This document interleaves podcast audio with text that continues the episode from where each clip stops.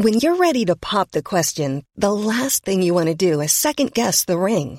At Bluenile.com, you can design a one of a kind ring with the ease and convenience of shopping online. Choose your diamond and setting. When you find the one, you'll get it delivered right to your door. Go to Bluenile.com and use promo code LISTEN to get $50 off your purchase of $500 or more. That's code LISTEN at Bluenile.com for $50 off your purchase. Bluenile.com code LISTEN. Hello, my darlings. It's me, Anna Mann, actress, singer, welder. Gotta have a backup. I've been in everything, my darlings, and I've been cut from most things. However, I will not be cut from one thing, and that is my own podcast, Talking to Actors with Anna Mann, where I meet those rarest of creatures, the actors. That's Talking to Actors on the Great Big Owl. The following podcast is a member of the Great Big Owl family.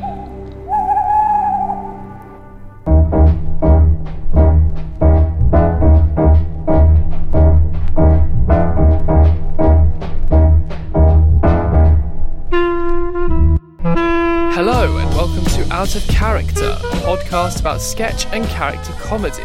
My name is Alex Lynch. In this show, I chat to writers and performers from the world of sketch and character comedy, find out what made them venture into it, talk about their characters, maybe meet some of their characters, and just generally shoot the breeze, and more importantly, have a laugh. My special guest for episode 3 is the writer performer Richard Soames. Hi Alex, how you doing? I am not too bad, mate. Are you staying alert, Richard? I'm always alert, Alex. I was born alert. I've remained alert through my life. Uh, it make it makes every day relaxing incredibly difficult. so I'm I'm well prepared for this scenario. That's great. Well, what a better way to escape from it than having an interview about what it's like to work in comedy. to be honest, stay, stay alert is a very good piece of advice for a career in comedy. yeah.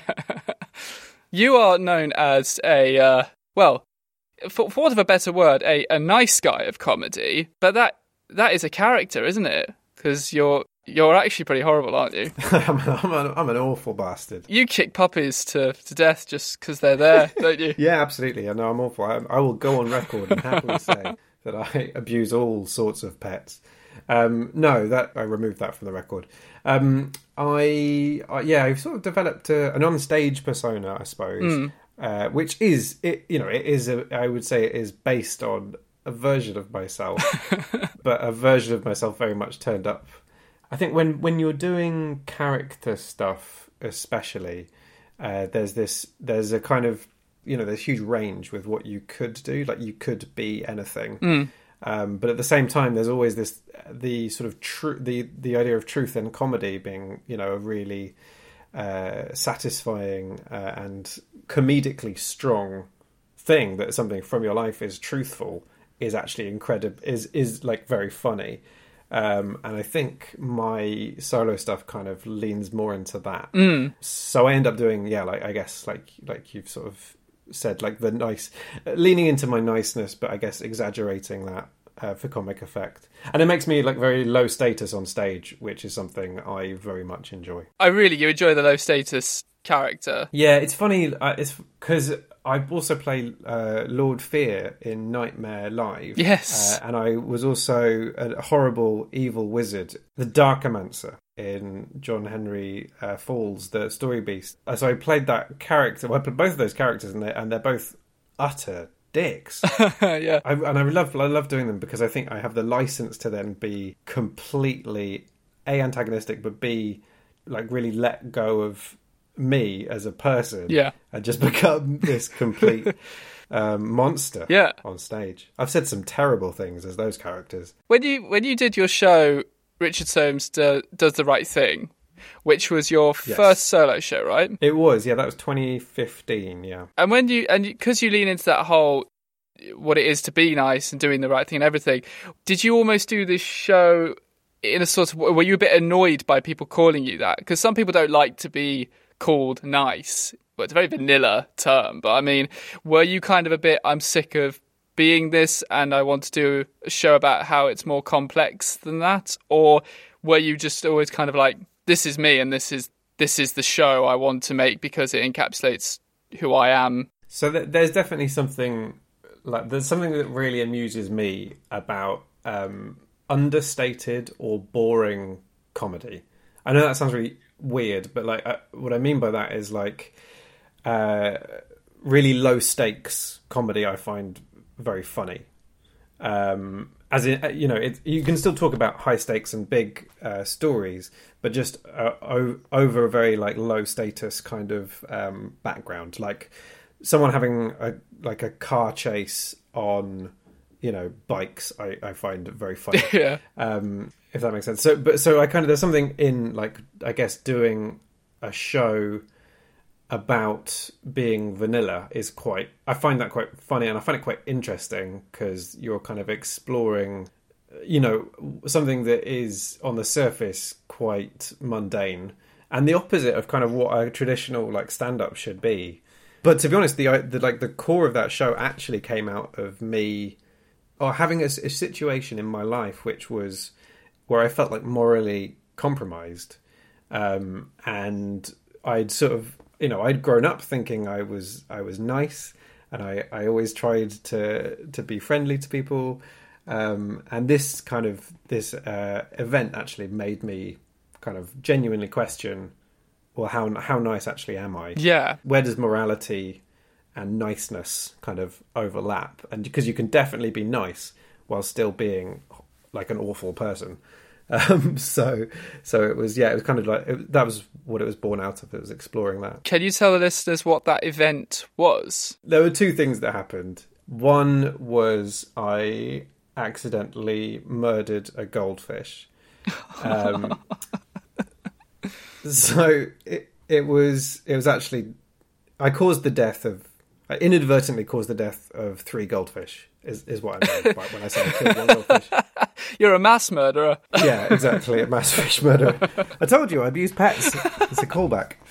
Me and my housemates, um, when we were living together, had uh, had two goldfish. Yeah. Mine was called the Count. Uh, there was another one called Saucy Jack, and we just introduced a new fish to the tank called Long John, who got bullied immediately by the Count, who started chasing him around the tank and like biting his his fins. Shit. Uh, yeah, it was it was like it was ridiculous, and so we sort of like tried to separate them, and then came and then we, and we came back down after a, a little while of trying to just let them get on with things, and we couldn't see Long John. He'd like disappeared, Oh my god. and then I noticed he was like trapped in a shell. So I. I like I like got a chisel because he was he was like stuck in the shell. He'd been like chased in there by the count. Jesus So I grabbed a chisel, broke open the shell, and to try and free him. Uh, but the damage to the shell, I think, probably led to him very shortly afterwards floating upside down on the, the top of the top of the water. And it's so awful because you were doing it to you. It was a kindness. Well, indeed, indeed, Alex. I was being nice. I was being kind, uh, and and yeah, ultimately, but yeah, I didn't like.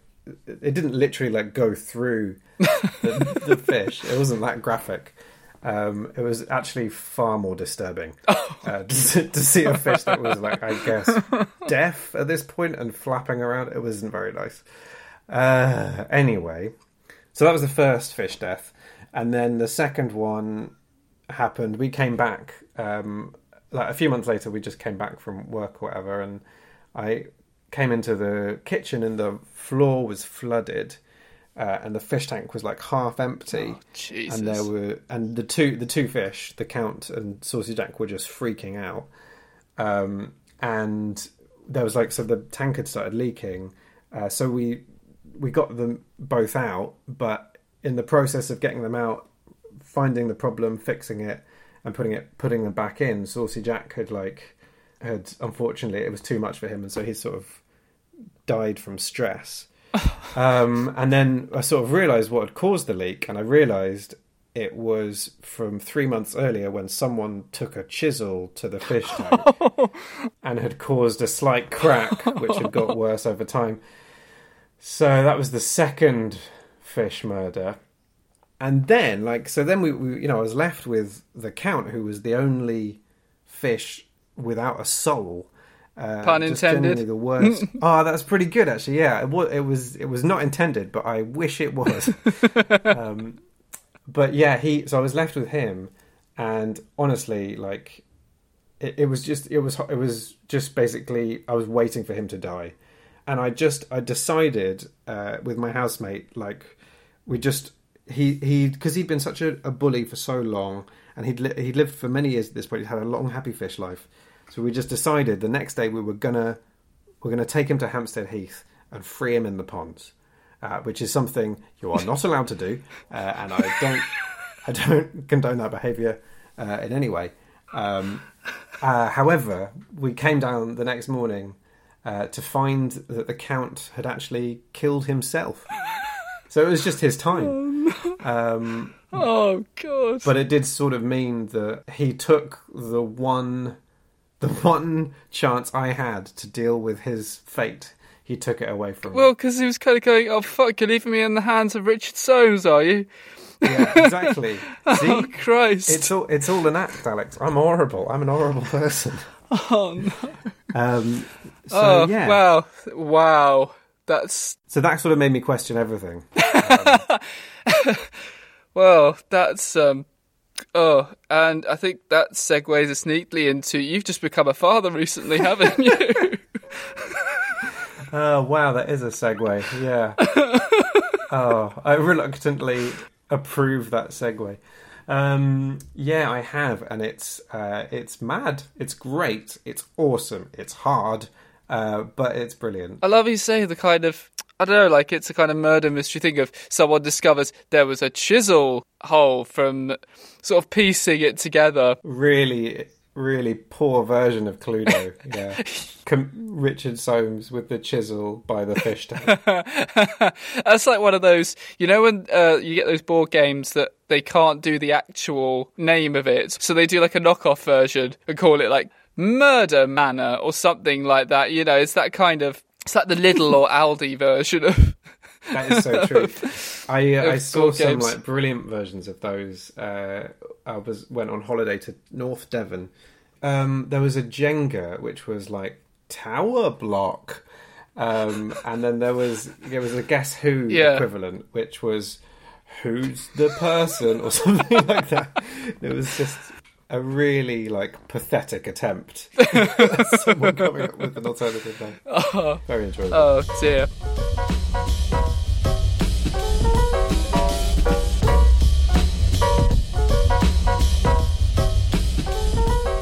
Having a child is hard enough anyway. How is it in this time? How are you finding? Uh, In lockdown, you mean? yeah, yeah, and just in. I, I, I I think you, you said to me it's nice to have someone who is blissfully ignorant of the world and what's going on. It's kind of it is kind of awesome. I do heartily recommend getting a child for lockdown, guys. um, the next time this happens, um, plan plan ahead.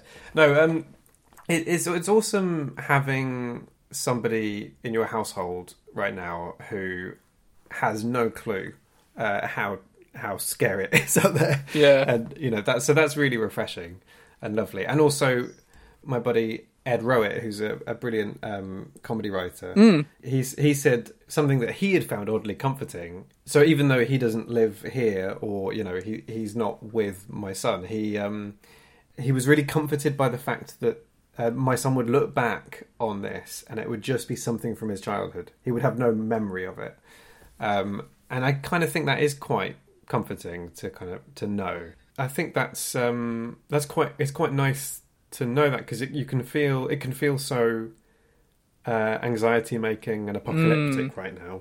Yeah, So actually, just to ha- to have that perspective of, you know, there will be a future after this, of course, and you know, life will go on because life always does in some form. And your um, next show, well, it's it's on the subject of becoming a dad, isn't it? Yes, yes. So it's called. It's a working title, but the working title is uh, is Bastard, um, and it kind of it's also the opportunity again for me to to be a bit of a bastard on stage, be be uh, a not nice person. Yeah, Uh, so it's kind of trying to do the opposite of what the, well, I suppose actually kind of weirdly exactly the same as what the other show was trying to do as well.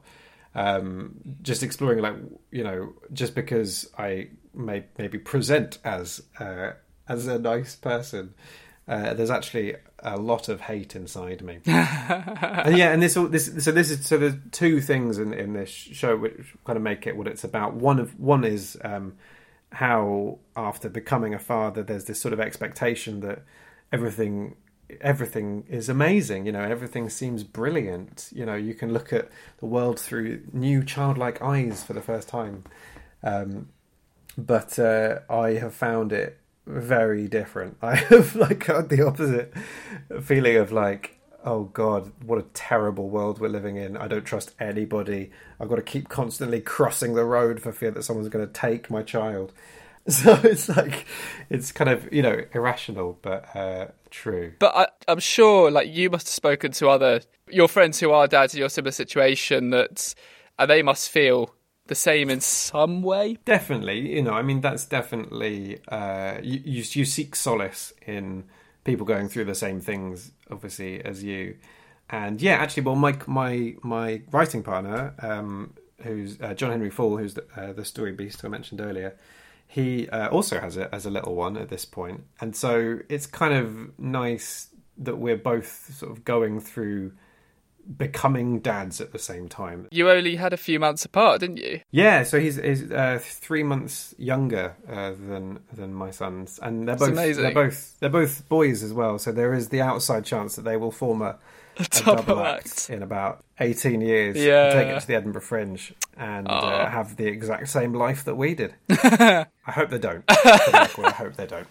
Um, I mean, it's it's because I was going to ask how writing this show, how your sort of well, your thought process and your creative processes since having a baby, how that's like sort of changed in the five years since you were doing the other one. But even if we're going back as far as to when you were in the when you were in the beta males and you were doing sketch, like yeah, how much would you say it's it's changed in I don't know your creative process, your thought patterns, your what you want to write about, what you want to what stories you want Yeah. to tell. I mean, it. I think it always your writing, your approach to writing is always kind of developing. Or I've certainly found that I, I haven't like stumbled upon a perfect writing process for me personally at all. It all just like it falls out of my brain in different ways. Yes. and I have I have no like I have no way of knowing uh ha- like what the best thing for me to do is.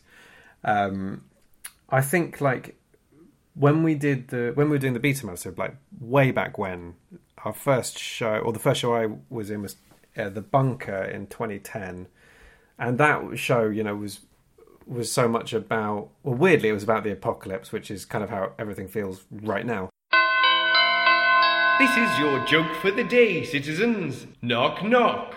Who's there? The endless nothing of the outside. Funny and true, citizens. But there's one specific thing because like that one of the sketches that we did in our in our like final or not our final final show but one of our final shows as the as the Beta Males was about uh it was called dads on tour. And it was about kind of the fear of becoming a father. So and you know that was how many however many years ago that was now?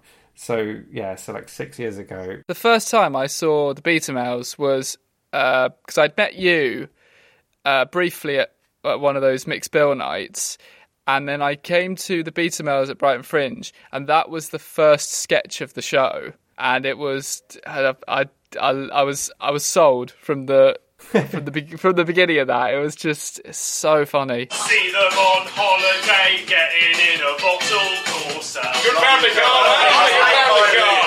Hey, Heads turning as we check the mirrors at the traffic lights. gotta be too careful now, can't you? Hey, Then you drive on down to the A420's cameras there, so watch your speed. Watch your speed. Cause we've got to make the real Ale Festival by half past nine. Gonna get some lovely beers. I should say! Dad's on tour! Dad's on tour. very bleak picture um, of what it's like to become a dad and the small pleasures you take uh, Yeah. in drinking at real ale festivals uh, and and driving new cars, um, and that's my life now, Alex. Um, it is one hundred percent true. It all comes full circle, doesn't it? Yeah, exactly. Yeah. And we wonder what we used to talk about when we were alive. All scratchings, anyone? Dad's on tour. We'll drink till we're tired. Dad's on tour. In bed by nine. Dad's on tour. We're missing our children.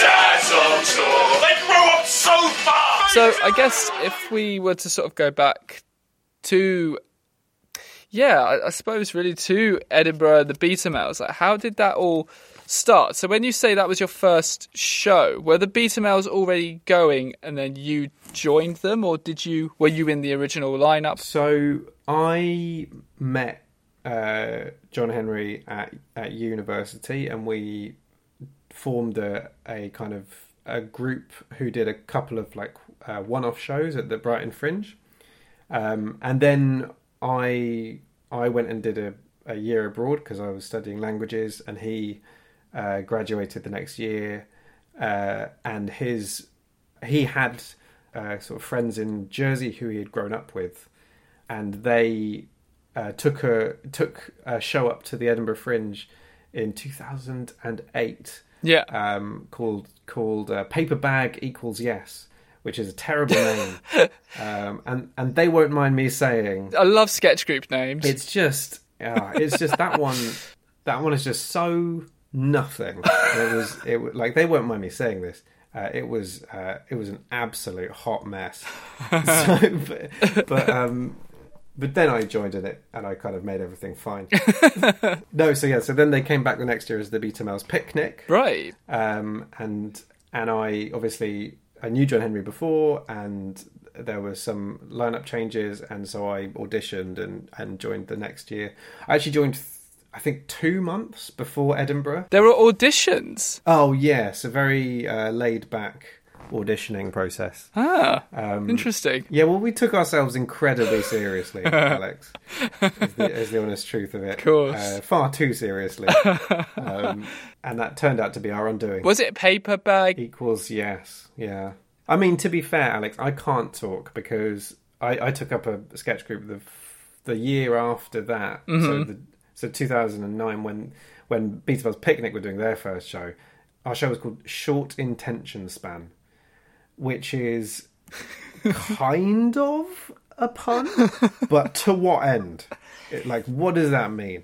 What do you mean you have a, a, an intention span, like a span of what you intend things you intend to do? You have a short version of that. I love how you're still trying to work it out. Ten or I am, twelve I- years on. But yeah, I don't know what I was thinking. Like, just call it comedy fun hour or something. I don't know. I mean, the thing that's better than sketch group names are improv group names, where they're like practically whole sentences. yeah, there are some real shockers out there. I remember when I was um, when I was with uh, my group, which we were called Handsome Weeping Boys in the end, which was That's a good name. I like that name. it was a good name, but th- the contenders the day before we were all in Facebook Messenger. Send, I mean, it was a whole day of just sending out names, and they were all terrible. And at one point, they ended up being like too much custard, Mildred. Oh, that's a too much custard, Mildred. Something like is- that. That's that's sort of beautiful though, in a way. Like if that if that was like a postmodern improv troupe, that would be like the perfect name.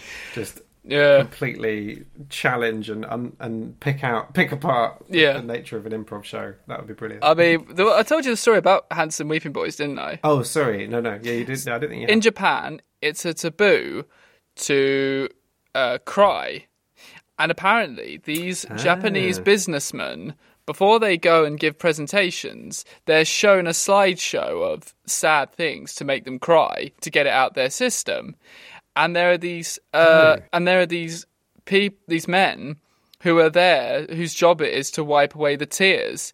And when you translate their job title, it is handsome weeping boys, That's amazing. isn't it? That's so good. It's that's such a fascinating culture as well, isn't it? 'Cause, um, and I know, I know, I don't, I've, I've never visited um, I've never visited anywhere further east than India. Um, but I I remember I remember watching it was a Sue Perkins show. Oh, yes, I remember went- that. And she went and she was observing the culture of shame in Japan, I think, and it was she it was it was this it was this leadership business uh, leadership course of people who I think had failed a business, and they were basically uh, they basically had to be submissive for a weekend, and then they'd graduate Yeah. um, with with like a degree in humility, I guess. um, but that, but there, yeah, there's that is that's so fascinating, Mm. isn't it? I mean, I think honestly, we could probably do with some some of that in the West. A bit more shame, a bit more humility.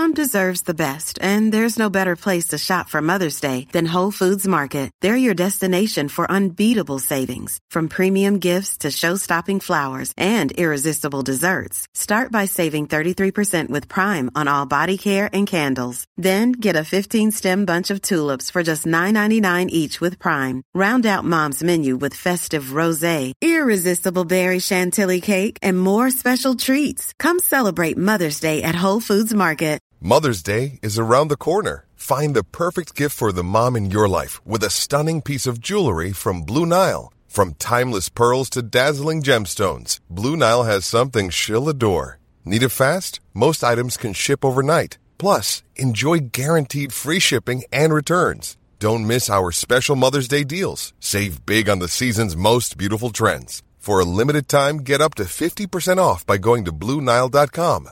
That's BlueNile.com.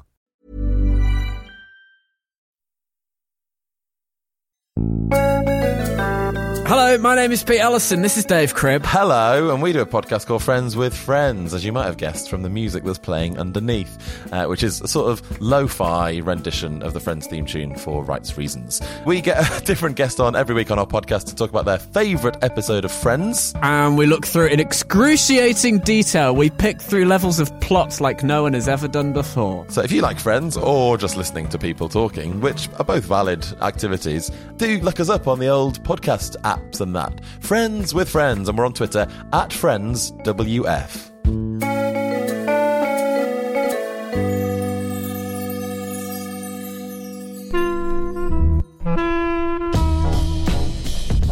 So, my question for you, Richard Soames. Sure. It's a lockdown theme question. Okie doke. If you had to isolate yourself with any TV comedy character, who would it be? Oh, that's such a good question. I was not prepared for this. Thank you. Immediately, I think uh, Tim from Spaced because he's that is like that was the show I watched, uh, and I was like, I want to do comedy. I'm with you, mate. I'd always kind of been interested in comedy, I guess, but that was the show. I watched that show and I was like, this, I want to do this.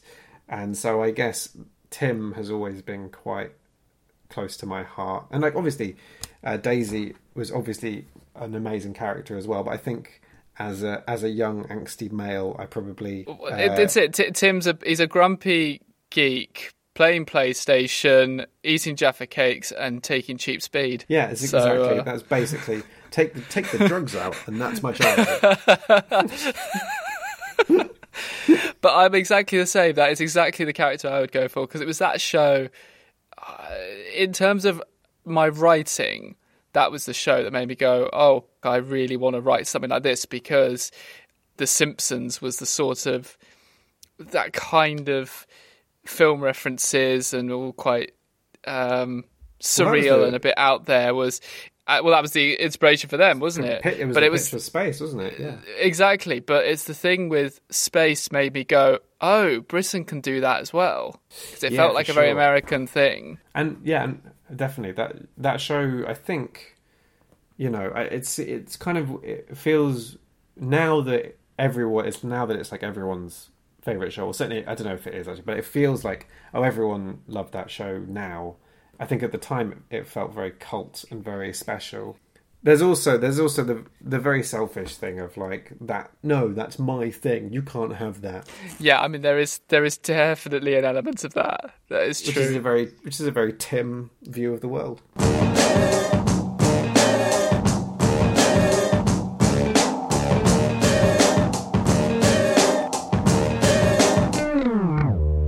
Uh, improvisation. Boom. Did that come after sketch or with it, or how did it kind of? Do, do you feel that they both complement each other? What? How? Because you're because you teach improv as well as as do it professionally. I do. Yeah. What was the sort of um, what's the word? Origin. Yeah, that's the word. That is the word. What was the origin of that? Um, the origin of that was uh, well, that was improv. What you just witnessed there, improv.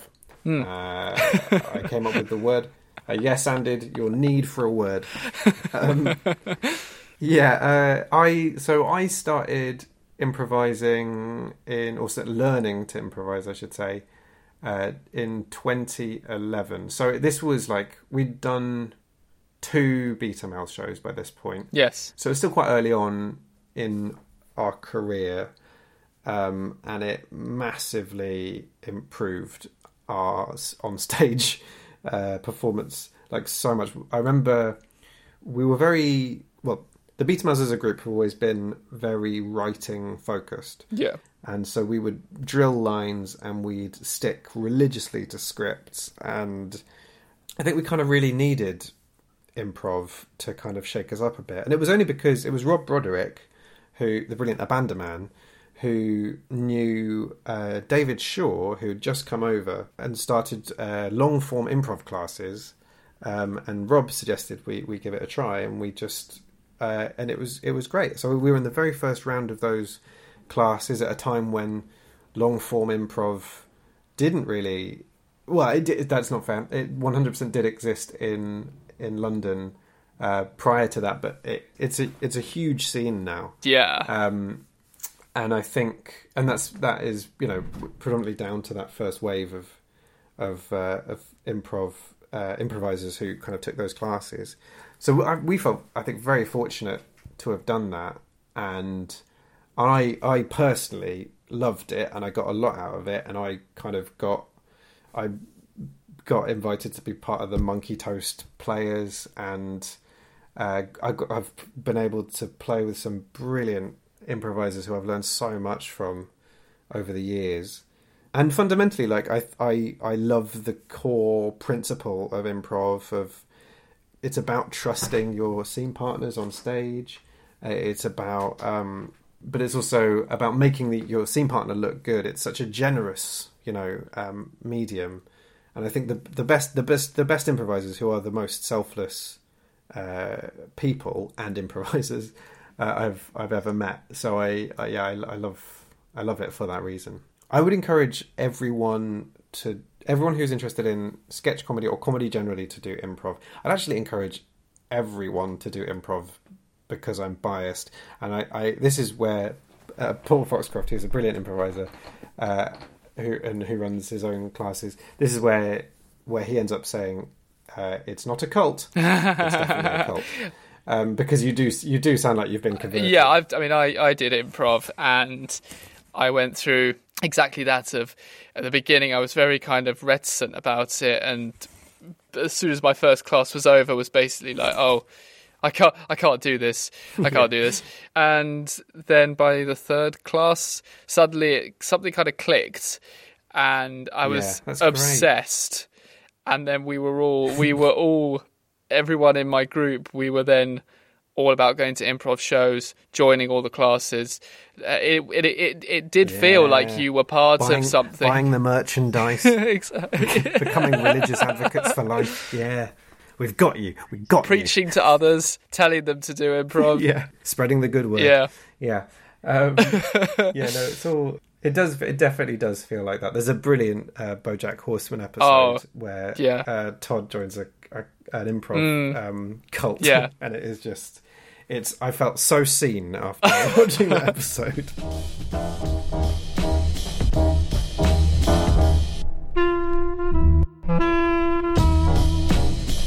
Because one thing I'm just quite interested about is sketch seems to be something a lot of people do when they're starting out, or uh, Hmm. usually in comedy, it's a kind of it's a way in, isn't it? It's kind of finding your voice, finding your comedic voice. Yeah. Do you think I don't know, because obviously you were a group for so long and then you've been doing your solo stuff for the last five years now. Do you feel you'd be able to like go back to sketch or slot back into it, or do you feel that that was sort of good for that time? Well, Alex, they they say it's a young man's game. Right. Um, sketch sketch comedy. Uh, I I always, whenever I sort of consider this point, I am reminded of a conversation I had with David Reed, Mm. uh, who was in the Penny Dreadfuls, um, who were a, an Edinburgh sketch group who we massively admired. We loved their stuff so much. Um, I mean, we were, we were very like we had there were pa- Pappy's and the Pennies were the kind of the two big sketch groups. There were also I- Idiots of Ants and various other uh, brilliant groups, but I think Pappy's and Pennies for us were the two where we were like, oh, that's we want to do that. And I remember David said that like sketch is such a great way to figure out mistakes with your friends. Mm. and I thought that was a really good way of putting it because it is it is a really um, friendly environment. You you share the wins and you share the losses with each other. Uh, it's not like it's not like uh, doing stand up where you're completely on your own.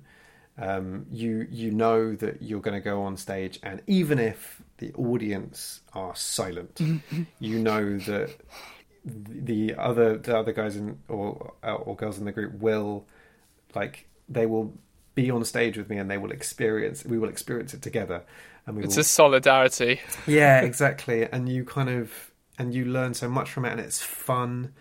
Uh and i just yeah i i i think it's such a great thing to do to learn uh when you're starting out.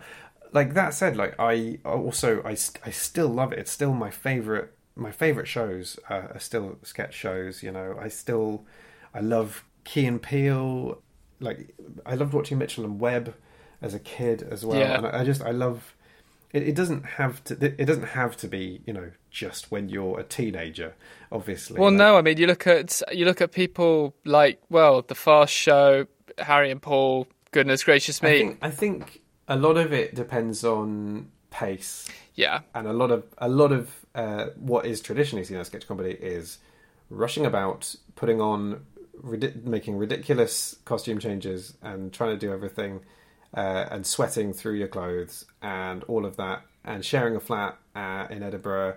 Uh, that's got you know mucus dripping off the walls, course. uh, and all of that, and you like you just can't do that in your thirties. like, that's sort of the the the way it has always kind of been. But you know, there's no, there's literally no reason why people couldn't do it. It's just that it's hard to to make it financially viable. Sadly, I think.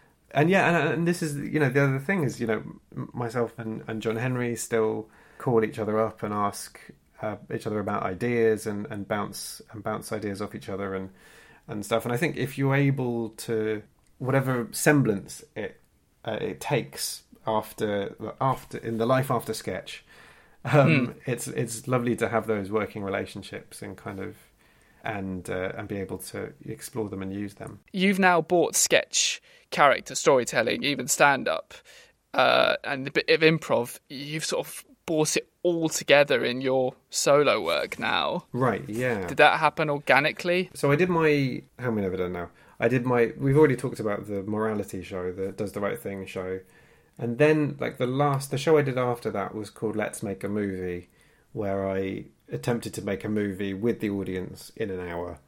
Um, I decided to do that show because I hadn't had the best time doing the live circuit on my own. Again, I kind of, I think, I guess I kind of missed being like in a team, and I think I, I much though as though I love the craft of creating a, a solo show.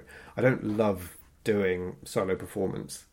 Um, to be honest, I, I, I love doing my one hour shows, but I don't particularly like. I've discovered that I don't particularly like gigging on my own. I find it quite a lonely uh, existence. So yeah, so with Let, Let's Make a Movie, I just wanted to have fun on stage, and I basically remember I, I, I find that I am having the most fun on stage when I am improvising, um, with other people. And I remember when I was a when I was a kid, which is what this show was about, was making movies as a child and now trying to make movies uh, as an adult. I just wanted to capture that kind of sense of pure fun when you're just like, oh, let's do this, and that will look shit, but don't worry, that will be really funny, and then you know, and we can work as a team. So I basically forced the audience to be my improv group in that show uh, and have fun on stage with me um, because I it was you know I was just I, at that point I just got to this this place of not really enjoying my own comedy uh, when it was just me, and I think and it was such a an unpleasant and kind of dangerous place to be, especially if you're not really used to it. Yeah, well, exactly. I was still very much finding my voice at that point, and not not hundred percent on kind of how I felt about doing solo comedy. And so it was really nice to just have this show, which was like every day I just get to make up a stupid, fun thing. And I, I really love doing it. and it also helped. I had like two brilliant techs on that show. I had Damien Robertson, who's a fantastic improv uh, technician, and Elise Bramich, who's brilliant. Uh, yeah, because you had stuff being edited as the show was going on didn't yeah, you? well, Elise was great. She was she was literally like I had a video camera, a live camera on stage, and she was cap- capturing footage from that through the show and then stitching it together in this film uh, at the very end, which we then played back to the audience. Yeah, it was a brilliant show, Alex. I do love that show because also just the fact that you actually do you do what you say. Like there are so many shows where it's kind of like people set themselves up for I'm going to do this, and then somehow it turns out they don't do the thing that they're going to do. It's a bit of a kind of red herring or becomes about something else, but you actually do make a movie. Yeah, that is true. you you do what the poster says. It's it's brilliant.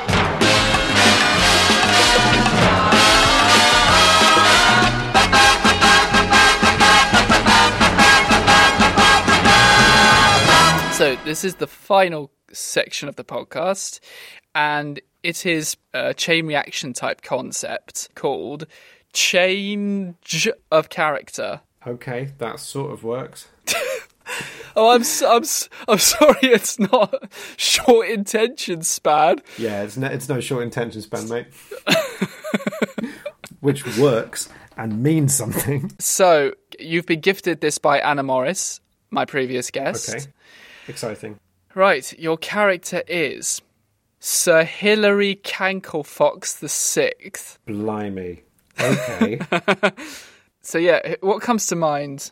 Um, for some reason, even though the even though the the word fox is within that name, I think of a goose. Um, I don't know. So I think of like a very. I think this would be in my head, Sir Hil- Sir Hilary Canklefox the Sixth is like a really ropey, uh, free fringe character comedian who does the festival every year, uh, and it's kind of uh, it's sort of it would be depressing if if the character wasn't so rich and well defined because it's such a it's it's basically this is a character so the the comedian who plays the character dresses up in a goose outfit with a like a, a, a ducal kind of um, period uh, dress, mm-hmm. uh, and basically, I think in my head they they read uh, outdated laws from a book, and that's the whole act. So the whole so act like, is outdated laws. Is there what what Yeah. what's the is is there a punchline to this? Is there a is there a payoff? What's No. the no? It's kind of the if you ever if you've been to Edinburgh, you might be familiar with the an old man dressed as a gorilla sits in a chair for an hour. yes, show. I have It's sort never of- seen it, but I I assume it's that. So Hilary Canklefox the sixth, sixth has achieved similar cult status uh, every year, going up to the festival and reading outdated laws as if they are now. Um, and yeah, he's he's a he's a character who's caught in like a a time vortex where every every year comes back, reads the same outdated laws. It never changes. It never. No. There's not like a kind of uh, the next year's like a read a redux. Same thing every time. It's a curse. It's basically a curse. It's a curse for a man. And is he reviewed favourably? Oh no, no, he doesn't get reviews. It's, it's Edinburgh. It's the free fringe. Of course, he doesn't get reviews. Any longevity in this? Uh, I mean, no, but obviously yes, because it's a curse and he has to do it every year. He lost a bet a long time ago. Um, yeah.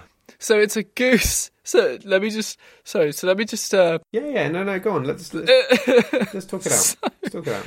So so Hilary Canklefox the sixth is a goose. You know what, Alex? You know, you know what I've just realised as well. The reason I've done this is because Paul, uh, Paul Foxcroft and I did a, a play a few years ago, uh, which was written by Bryony Redman, brilliant uh, farce comedy. And we developed we developed a character while we were rehearsing for that uh, show called Duke Goosington, who whose ho- his whole bit was that Paul would set up like a stack of cards or like a priceless Ming vase on a shelf, Yeah, yeah. and Duke Goosington would enter and look incredibly haughty, Right. and then move over to the priceless ornament, knock it off, and, sh- and say, "Deal with it," and then he'd leave. Yeah, and he was just like he was just basically an asshole, uh, sort of monarch who would, or I guess you know. And this was pre that goose game. Oh, this was one hundred percent. We were definitely the inspiration behind that ridiculous goose game. Um, Oh, I think it was. I think it was before that. I think it must have been before that. But uh, That but sounds- Yeah, I think that sounds amazing. Geese, Yeah. geese as characters are quite a very high status. So it's it, it's funny you mentioned that because one of my when I did a sort of I did that dead air show, which is about a sort of Oh, yeah. fake Radio Four station kind of thing, and they had these adverts for shows, and there was loads of stuff that got cut, and there was one. Eh, it's you're right. it- It's a funny animal because one of the show ideas I came up with was Boo and the Goose. It's a double act made up of your sort of classic Oxbridge sketch comedian and then just a goose. Brilliant. That's that is brilliant. So it's like he'll be sort of doing a kind of, "Hello, we're Boo and the Goose, and uh, ha, ha, what, what what we got today?" And then the goose just goes, "Ah!" and, that's, and that's literally it. That's fantastic. that is hilarious, though. That's such a. I'd watch that. I would watch that. Thank you.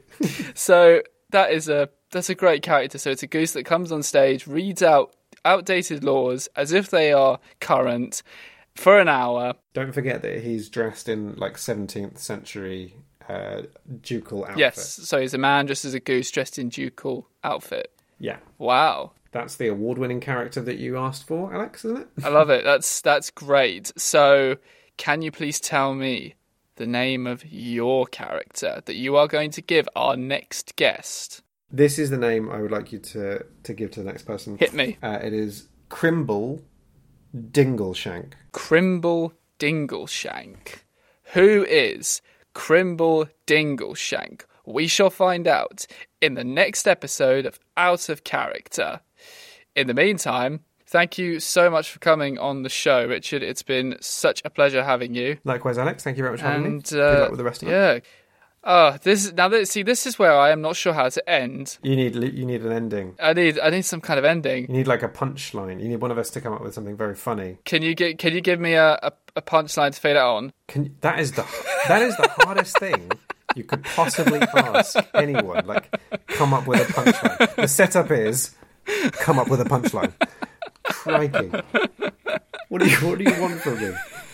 Unbelievable. This is this is just deal with it. This is the end. Just deal with it, listeners. This is the end. Deal with it. Deal with it.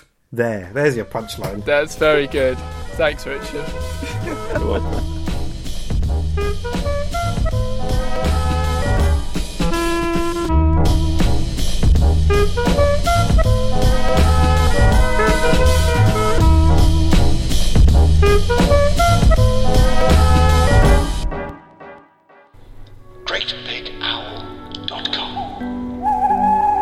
Hello, I'm Tom, and I make a podcast where I log in to celebrities' Amazon accounts. It's called. What a brilliant idea for a pod. There's no original pods out there anymore, but this genuinely is. Thanks, Ben Bailey Smith. Anyway, it's called. This is good, isn't it? It's clever, this podcast. You should do more. Thanks, Kerry Godliman. It's called. This is such a great idea, by the way. What great podcast. Shappi Khorsandi, you're too kind. The podcast is But called. it's biographical. You can get all sorts of information out of people. This is a very good idea. Thank you, Nick Helm. It's called My Mate Bought a Toaster. I'm going to listen to this podcast. Thanks, Alex Horne. Can you tell your friends?